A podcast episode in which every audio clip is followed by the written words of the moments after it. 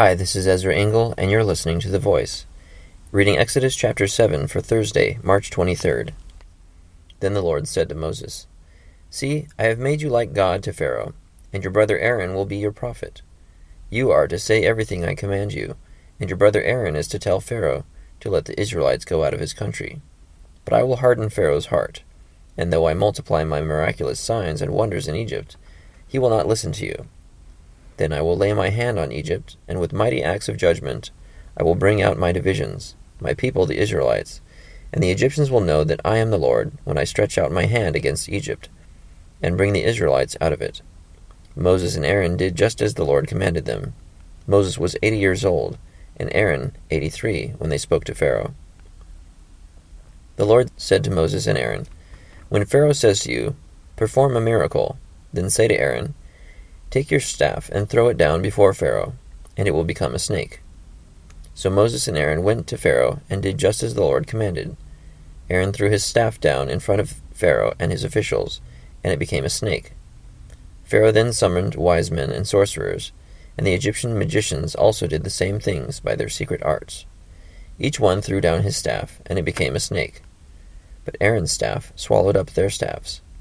Yet Pharaoh's heart became hard, and he would not listen to them, just as the Lord had said. Then the Lord said to Moses, "Pharaoh's heart is unyielding. He refuses to let the people go. Go to Pharaoh in the morning as he goes out to the water. Wait on the bank of the Nile to meet him, and take in your hand the staff that was changed into a snake. Then say to him, 'The Lord, the God of the Hebrews, has sent me to say to you, let my people go, so that they may worship me in the desert. But until now you have not listened. This is what the Lord says: By this you will know that I am the Lord.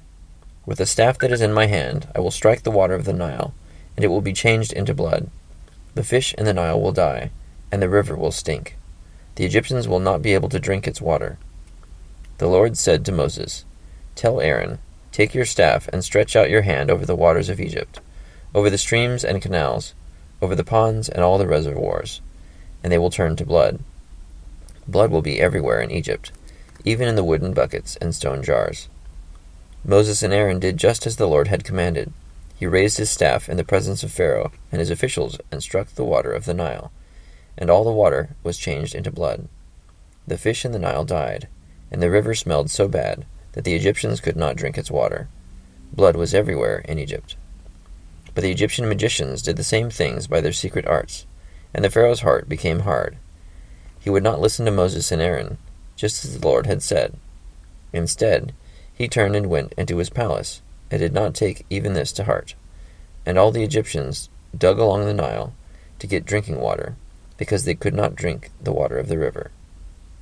7 days passed after the Lord struck the Nile. Exodus chapter 7. So God commands Moses to do other miracles, but Pharaoh's magicians do similar things with their secret arts, which gives Pharaoh reason to doubt the legitimacy of the things that Moses and Aaron are doing. Maybe he's thinking that they are like a magic trick or some sleight of hand. I don't know. But nonetheless, his heart was hardened, and he was not willing to let the people go at this point. Thank you for listening to The Voice.